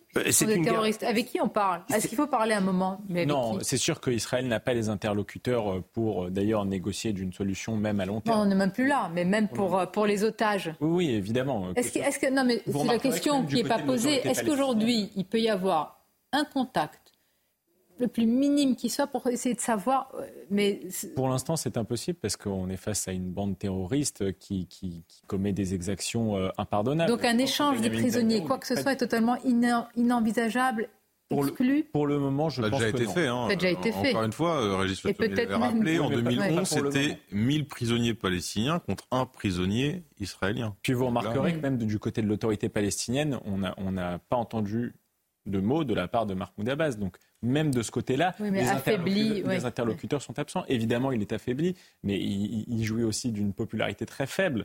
au sein de sa population, puisqu'il n'y a pas eu d'élection démocratique depuis qu'il est arrivé, et Régis le rappelait tout à l'heure, depuis 2006. Hmm. Euh, bon, euh, après, moi, ce que je veux rappeler ici en France, c'est qu'on ne parle pas maintenant du sujet de la colonisation et de la Cisjordanie. Je demande sincèrement à tous les gens de gauche, de bonne volonté, qui sont humanistes, de ne pas parler de ce sujet-là pour le moment, de le reporter à plus tard. S'ils veulent, on en parlera. C'est un sujet qui est très intéressant, mais pour le moment, ça n'a rien à voir. C'est un sujet qui est dangereux, évidemment, pour les juifs d'Israël, mais aussi pour les juifs de France. C'est un sujet qu'il faut manipuler avec prudence, comme de la nitroglycérine. J'entends que là, l'urgence, euh, d'abord, n'importe quel moment. C'est ce qui se passe sous nos yeux. La rue des Rosiers, souvenez-vous de Mohamed Merah qui s'était servi de ses frères, disait-il, de Palestine pour tuer à bout portant des enfants juifs. C'est un sujet qu'il faut manipuler vraiment comme de la nitroglycérine. Euh, tout ce qui s'est passé ce matin, les choses se sont accélérées il y a quelques heures. Hein. Nous sommes en direct, nous vivons, si je puis dire. Euh, euh, à distance ce siège de, Gaza, ces roquettes euh, également, ces alertes, notamment concentrées sur Jérusalem. On va rappeler tout ce continuum depuis tôt ce matin avec euh, Soumaya Lalou. L'armée israélienne indique avoir repris le contrôle total des localités du sud d'Israël, attaquées depuis le déclenchement de l'offensive du Hamas. Mais les combats se poursuivent. Des alertes à la roquette ont retenti dans plusieurs localités israéliennes dans la matinée. En tout, plusieurs dizaines de milliers de soldats israéliens sont actuellement mobilisés autour de l'enclave. Israël enregistre 700 morts et plus de 2000 blessés, notamment suite aux tirs de plus de 4000 roquettes lancées sur Israël depuis Gaza. Dans la nuit, l'armée israélienne a touché plus de 800 cibles du Hamas. En tout à Gaza, plus de 400 Palestiniens ont été tués, dont 78 enfants. Hier, le Quai d'Orsay annonçait la mort d'une ressortissante française en Israël, ajoutant que sept autres Français ne sont toujours pas localisés. Plus de 100 prisonniers, dont des femmes et des enfants, sont actuellement entre les mains du Hamas. Parmi les civils kidnappés pourrait se trouver Avidan, un Français israélien de 26 ans, possiblement enlevé samedi lors de la rave party dans le sud d'Israël, où 260 corps ont été retrouvés. La question, nous parlions d'échange de, prisonniers. Est-ce qu'il peut, peut, y avoir encore de la part euh, un échange? Puisque là, on a l'impression que Hamas est rentré dans une logique jusqu'au boutiste, barbare et sauvage, euh, presque, j'allais dire, définitive. À l'instant, la Russie, Arthur de Vatrigan, affirme que pour régler tout ce qui est en train de se passer, il faut aller vers la création d'un État palestinien. oui, c'est malin de leur part. Euh, c'est malin de leur part. Euh, malheureusement, je pense que sortir ça aujourd'hui. Oui, mais vous voyez la complexité dans toute la situation géopolitique dans laquelle ah, mais là, on En effet, le problème, c'est que le conflit israélo-arabe est un conflit euh, mondial aujourd'hui. Euh, encore une fois, Régis Le Sommier l'avait rappelé, il a raison. Euh, il y a dix jours, MBS, Ben Slaman avait dit, le prince héritier, qui en fait le roi de facto parce que son père est malade, avait déclaré que la normalisation avec Israël sur Fox News était en, était en bonne voie. comment avait réagi le président de la République islamique d'Iran en disant il faut pas, pas de compromission, il faut simplement de la résistance. Dix jours après, voilà ce qui se passe. Mm. On sait que le Hamas est financé, serait financé en mode du conditionnel à hauteur de 70 mm. millions d'euros par an euh, par l'Iran, plus euh, des petites euh, des, petites corbeilles de la mariée, comme lorsqu'il y a quelques années ils avaient lancé 2000 roquettes, ils avaient rajouté un chèque de 30 millions d'euros. on sait très bien que le Hamas, sans l'appui de l'Iran, sans l'appui évidemment du Hezbollah également, ne, ne, ne, peut pas le faire tout seul. Ils n'ont pas les moyens militaires, ils n'ont pas les moyens, ils ont pas les moyens financiers. Donc il y a une composante du monde arabe qui est concernée. Euh, L'Arabie saoudite a fait un communiqué euh, pour soutenir du bout des lèvres quand même euh, le, le, Hamas. seuls le, les Émirats arabes unis et le, Maroc a condamné. Donc on, on voit que ce n'est pas juste la bande de Gaza, ça concerne le monde entier et ça concerne aussi la France, puisque je vous rappelle que le Qatar euh, a racheté les Champs-Élysées, est propriétaire du PSG, que l'Arabie Saoudite est en train d'investir massivement en France également, et donc, et sans parler que nous, on leur vend des armes, on leur vend des armes, des rafales également. Donc ça concerne tout le monde et ça concerne aussi nos intérêts économiques. Mm. Et c'est pourquoi aussi euh, que le Quai d'Orsay et l'Élysée, euh, pour mettre tout le monde dans le même sac, euh, prône plutôt la méfiance et la désescalade plutôt qu'une position ferme de condamnation et de riposte affirme, quoi, de soutien de la riposte israélienne. Un point sur les chiffres, il y a plus de 100 otages, il y a plus de 700 morts, il y a plus de 2000 blessés. Et puis à l'instant, on apprend aussi, et c'est peut-être aussi une information par rapport au Hezbollah, qu'il y a une alerte aux roquettes à la frontière israélo-libanaise. Donc là, on s'est déplacé par rapport à à certaines villes. Vous nous disiez tout à l'heure que si cette, euh, cette composante entrait aussi dans ce qui est en train de se passer, ce conflit, on changerait aussi de nature. Bah, ça changerait de nature. Le, Hezbollah, c'est le Hamas puissance 10. Hein. Euh, aujourd'hui, le Hezbollah est un, une organisation, je vais le rappeler, euh, internationale, qui a un, appareil militaire extrêmement puissant, des capacités. Là, pour le moment, ils n'ont mobilisé que Al-Ridwan, qui, est leur, qui sont leurs leur forces spéciales.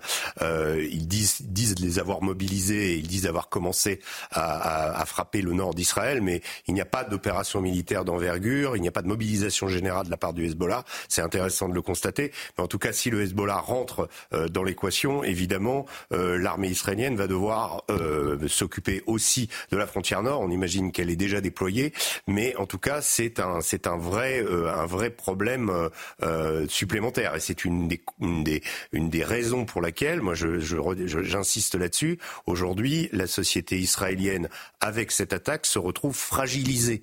Elle se retrouve tout à coup face à, euh, des ennemis qu'elle pensait être un peu endormis, ou en tout cas. Mmh. Euh, eh et, puis surtout une situation, rappelez qu'elle a fait la paix avec l'Égypte. Enfin, euh, la, situation avec l'Égypte, avec la Jordanie, était, relativement calme. et il y avait cette, cette idée de, de, renouer des relations diplomatiques avec des pays arabes. Donc la, la situation d'Israël semblait apaisée et en réalité aujourd'hui, elle se, réveille, elle, se, réveille avec potentiellement un cauchemar à ses, à ses frontières. Euh, je, je, rappellerai également sur la question du, du, du soutien euh, du Hamas, euh, le Qatar, qui pendant des années a soutenu à hauteur de 30 millions d'euros tous les ans, et où se trouve aujourd'hui Khaled Meshal, qui est le, le représentant. il a longtemps été à Damas, mais depuis la guerre en Syrie, il se trouve à Doha. Donc il ne faut pas l'oublier non plus qu'il y a des gens qui aussi ont soutenu le Hamas. Expliquez-nous ces images. Là, depuis euh, quelques heures, euh, l'armée euh, israélienne et toutes les composantes tentent de reprendre le, contrôle. On parle de 1000 terroristes, 1000 militants du, Hamas. Et pourtant, une roquette, on va le voir, a touché, en tout cas est tombée sur l'une des pistes de l'aéroport de Tel Aviv. Regardez ces, images. Le, dôme de fer qui était présenté quand même comme une protection d'une puissante. Qu'Israël est en train d'essayer de vendre aux Allemands. Oui, euh, Mais euh, Ils éliminent quand même 90%. Oui, oui, oui. oui, oui. Plus même. C'est-à-dire, imaginez, euh, oui, oui. Mais ça coûte cher. Euh, la, la, roquette, les roquettes du Hamas, elles sont fabriquées sur place, ça coûte entre 500 et 3000 euros. Mhm. euh, les contre-missiles du dôme de fer, c'est entre, j'ai noté, entre 50, 50 000 et 80 000 dollars. Euh, quand, quand, le Hamas bombarde de roquettes comme ça, c'est l'Iran qui leur demande de tester le dôme pour voir comment améliorer les choses et comment aussi poser sur leurs finances. Donc, oui. J'entends sur l'aspect financier, mais vous rendez compte, Arthur, normalement là, c'est un état d'alerte total. Et vous avez une requête sur l'aéroport de Tel Aviv. Ils ne peuvent pas vous empêcher toutes les requêtes de Sonia, sur leur performance, le Hamas a ciblé euh, des endroits du dôme de fer en préambule de son attaque, qui a été la, la, la, première salve, ça a été 5000 roquettes qui ont été lancées, et une partie de ces roquettes ont été ciblées dans des zones plus fragiles. Euh, donc ils ont une connaissance. Mm. Ils ne sont pas euh, informatiquement au niveau de la communication, ils ont aussi des appareils. C'est-à-dire qu'on on est bon, on a progressé, mais eux aussi ont progressé. Et c'est ça, peut-être, euh, c'est cette dimension-là qu'on a oubliée et sur laquelle, finalement, quand quelque chose comme ça se produit, eh ben, on se découvre extrêmement démuni. Si demain, en France, enfin si demain, il y a des manifestations euh, pro-palestiniennes, est-ce qu'il faut les interdire? Bah, Dans ce contexte, elles ne seront pas pro-palestiniennes, elles seront pro-Hamas.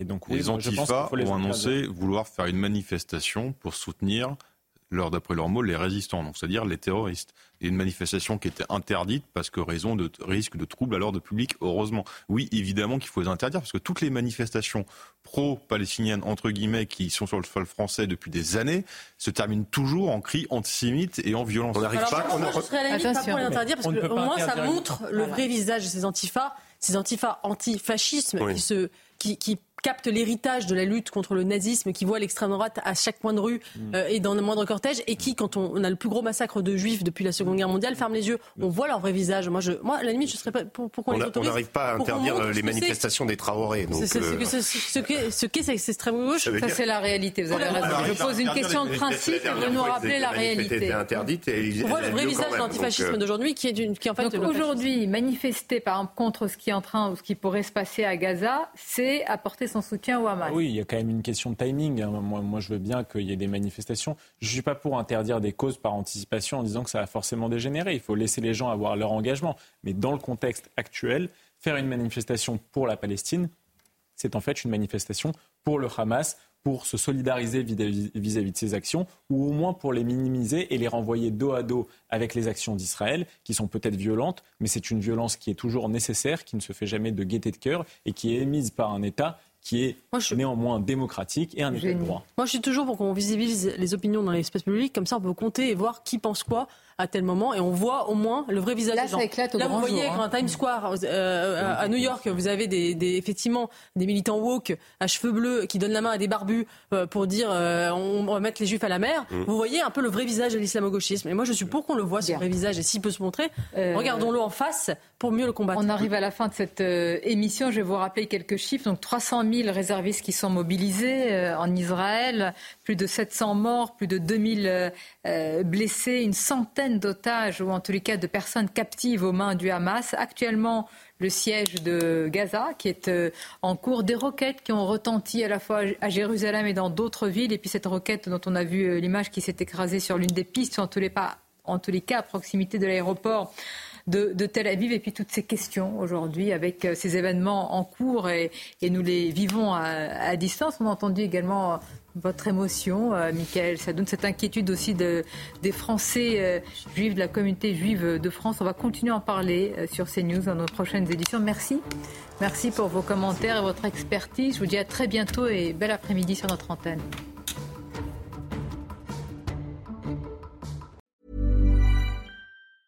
Mom deserves the best, and there's no better place to shop for Mother's Day than Whole Foods Market. They're your destination for unbeatable savings, from premium gifts to show-stopping flowers and irresistible desserts. Start by saving 33% with Prime on all body care and candles. Then get a 15-stem bunch of tulips for just $9.99 each with Prime. Round out Mom's menu with festive rosé, irresistible berry chantilly cake, and more special treats. Come celebrate Mother's Day at Whole Foods Market.